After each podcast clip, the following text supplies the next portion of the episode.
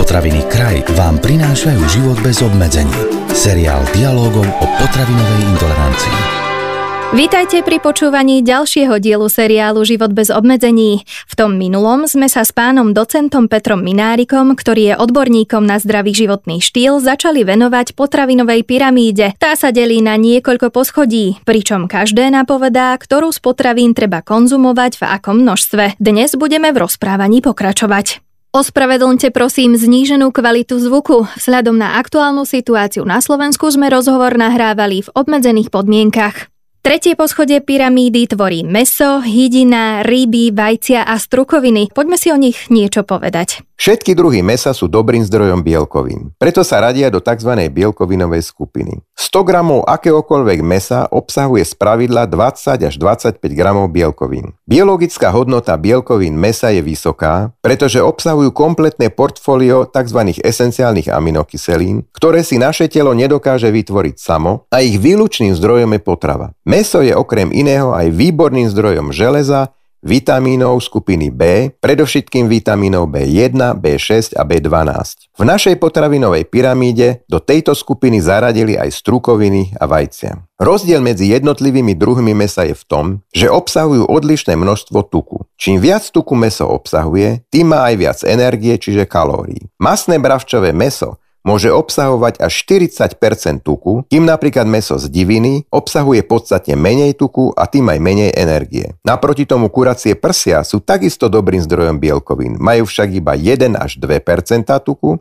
a nízky obsah kalórií. Zásadným rozdielom je aj to, že červené meso, kam patria všetky druhy mesa okrem hydiny a rýb, zvyšuje riziko rakoviny hrubého čreva a konečníka. Toto riziko je najväčšie pri konzumácii spracovaných výrobkov z červeného mesa, ktorým sa u nás bežne hovorí údejniny. Svetový fond pre výskum rakoviny preto už 25 rokov odporúča limitovať konzumáciu červeného mesa, to je z bravčového, hovedzieho, jahňacieho alebo diviny, na maximálne 500 gramov týždenne v tepelne upravenom stave, čo znamená asi 70 gramov denne. Údeniny z červeného mesa sa odporúča buď úplne vyradiť zo stravy, alebo jesť iba občas a v malých dávkach. Je lepšie uprednostniť šunku z chudej hydiny, príkladom môže byť kuracia alebo morčacia prsná šunka. Meso z hydiny a meso z rýb rakovinu hrubého čreva a konečníka nespôsobujú. Malo by preto z tejto potravinovej skupiny spolu so strukovinami prevažovať v pravidelnej konzumácii. Rybí tuk je bohatý na prospešné esenciálne omega-3 masné kyseliny, preto sa okrem chudých rýb, to je streska alebo pstruh, odporúča každý týždeň zjesť jednu porciu masnej ryby, napríklad lososa. Jedna porcia môže byť 100 až 125 gramov rybacieho mesa. Strukoviny majú pravidelne a často zaraďovať do svojho jedálneho lístka aj ľudia so zmiešaným typom stravovania. Spolu s celozrnými obilninami a orechmi sú strukoviny veľmi dobrou obmenou ku konzumácii mesa. Vajcia obsahujú veľmi cennú bielkovinu, hodnotné masné kyseliny, vitamíny a ďalšie dôležité látky. Zdraví jedinci, ktorí nemajú vysoký cholesterol, môžu denne zjesť jedno celé vajce alebo každý druhý deň zjesť dve celé vajce, najlepšie vo varenom stave. Ľudia s poruchami metabolizmu tukov to je s vysokým cholesterolom v krvi, nech sa o spôsobe stravovania, vrátane konzumácie vajec, poradia so svojím ošetrujúcim lekárom. Záverom k tejto skupine potravy možno povedať, že z tejto skupiny sa odporúča denne skonzumovať dve porcie, pričom jednou porciou môže byť 50 až 75 gramov červeného mesa, 75, 100 alebo 125 gramov chudého hydinového mesa, 100 až 125 gramov rybieho mesa, soje alebo tofu, 100 až 150 gramov varených strukovín, prípadne dve varené vajcia. Uprednostniť treba chudé meso pred masným, meso z hydiny a rýb pred červenými druhmi mesa. Údeniny z červeného mesa sa majú jesť iba sporadicky, ak vôbec. Meso sa má tepelne pripraviť varením, dusením, pečením a prípravou v pare. Každý týždeň treba zjesť 2 až 3 porcie rýb, z nich jedna ryba má byť masná. Poďme sa teraz porozprávať o tukoch, nátierkách a olejoch, ktoré sú tiež súčasťou potravinovej pyramídy. Na štvrtom poschodí pyramídy sú tuky, oleje, nátierky, orechy a semienka. Energetický obsah, to je obsah kalórií, je vo všetkých tukoch a olejoch rovnaký.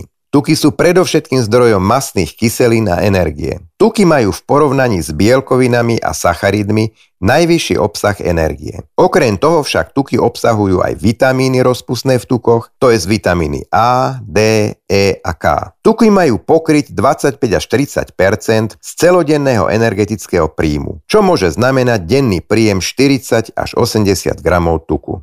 Tuky a oleje sa líšia odlišným zložením masných kyselín. Kým živočíšne tuky, maslo, smotana, loj alebo masť majú vysoký obsah nasýtených masných kyselín, ktorých konzumácia sa má kontrolovať a limitovať, Rastlinné oleje, orechy a semienka rastlín obsahujú prevažne nenasýtené masné kyseliny, z ktorých niektoré, tzv. esenciálne omega-6 a omega-3 masné kyseliny, musíme, podobne ako esenciálne aminokyseliny, príjmať výlučne z potravy. Konzumácia tukov a olejov sa odporúča iba v čo najmenších množstvách. Odporúča sa preferovať tukové potraviny s redukovaným množstvom tuku a tzv. light nátierky, a to s prevahou mononenasýtených a viac nenasýtených masných kyselín. Z rastlinných olejov sa odporúča predovšetkým kombinácia repkového a olivového oleja, ďalej je to slnečnicový alebo kukuričný olej. Olivový olej je súčasťou stredomorskej stravy a pre vysoký obsah nenasýtenej omega-9 kyseliny tzv. olejovej kyseliny podporuje normalizáciu metabolizmu tukov,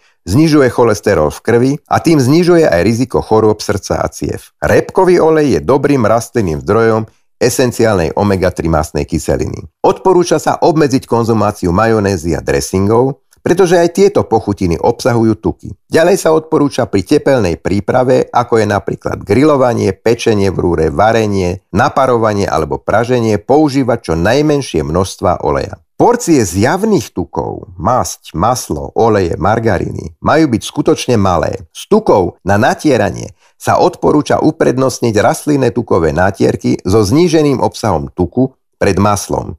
Jednou porciou je 10 gramov. Pri olejoch je jednou porciou jedna čajová lyžica alebo 5, maximálne 10 gramov. Pri orechoch a semiačkách môže jednu porciu tvoriť 20 až 40 gramov. Ideálna je kombinácia mandly, s vlašskými orechmi. Veľmi vysoký obsah omega-3 masnej kyseliny majú ľanové semienka. Predtým, než ich zjete, nezabudnite ich zomlieť v mlinčeku. Na záver k tejto skupine potravín si dovolím povedať ešte tri poznámky. Poprvé, uprednostnite rastlinné oleje pred živočišnými tukmi. Výnimkou je kokosový tuk a palmový tuk, ktoré sú bohatým zdrojom nasýtených masných kyselín a ich pravidelná alebo častá konzumácia sa neodporúča.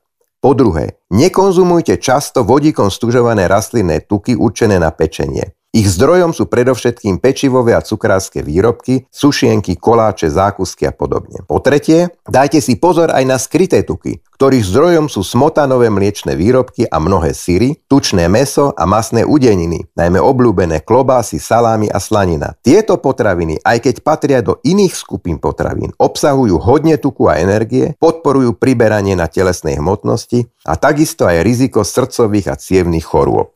Na piatom najvyššom poschodí, to je na úplnom špici potravinovej pyramídy, sa nachádzajú potraviny bohaté na tuky, cukry alebo sol. Bežne im hovoríme aj sladké alebo slané maškrty. Do tejto skupiny patria čokoláda, bombóny, torty, zákusky, koláče, sladké i slané sušienky, keksy alebo krekry, ďalej zmrzlina, zemiakové čipsy, cukrom sladené nealkoholické nápoje, ako aj mnoho ďalších podobných potravín. Tento druh potravín nie je vôbec nutné konzumovať. Napriek tomu sú však veľmi populárne a obľúbené a väčšina ľudí ich konzumuje pravidelne ako dezerty alebo maškrty. Podľa správnosti by sa však nemali konzumovať každý deň, ale iba sporadicky, jedenkrát, maximálne dvakrát do týždňa a v malých symbolických porciách. Jedlá a nápoje s vysokým obsahom tuku a cukru obsahujú veľa energie, čo sa prejaví najmä pri ich častej konzumácii alebo pri veľkých porciách. Čítajte nutričné informácie na obaloch potravín a ak je to možné, vyvarujte sa konzumácii potravín, ktorí majú vysoký obsah tuku,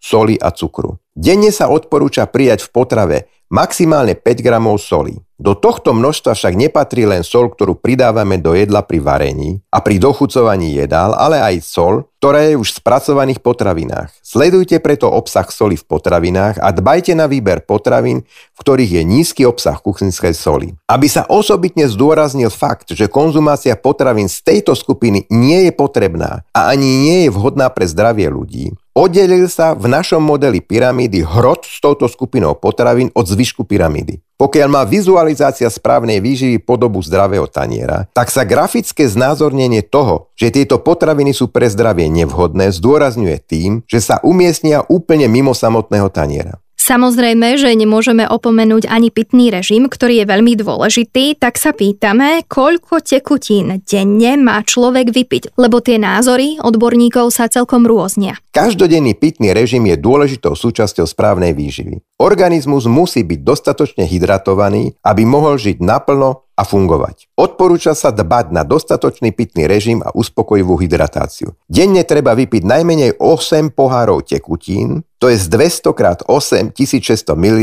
čiže vyše 1,5 litra. Optimálny denný príjem tekutín možno vypočítať aj vynásobením telesnej hmotnosti koeficientom 30 alebo 40. Pre 70 kg vážiaceho človeka to môže znamenať denný príjem 2 až 2,5 litra tekutín. Pri zvýšenom potení sú nároky na pitný režim ešte vyššie.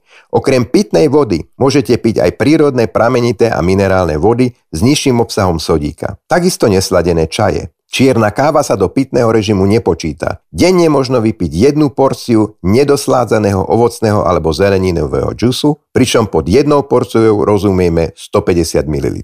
Život bez obmedzení môže trvať o to dlhšie, o čo viac sa budeme starať o naše zdravie. Jednou z ciest je správna životospráva. Ďalšia časť nášho seriálu bude venovaná večernému prejedaniu sa. Vypočuť si ju budete môcť už čoskoro. Tento podcast vám priniesol kraj. Moderné slovenské potraviny.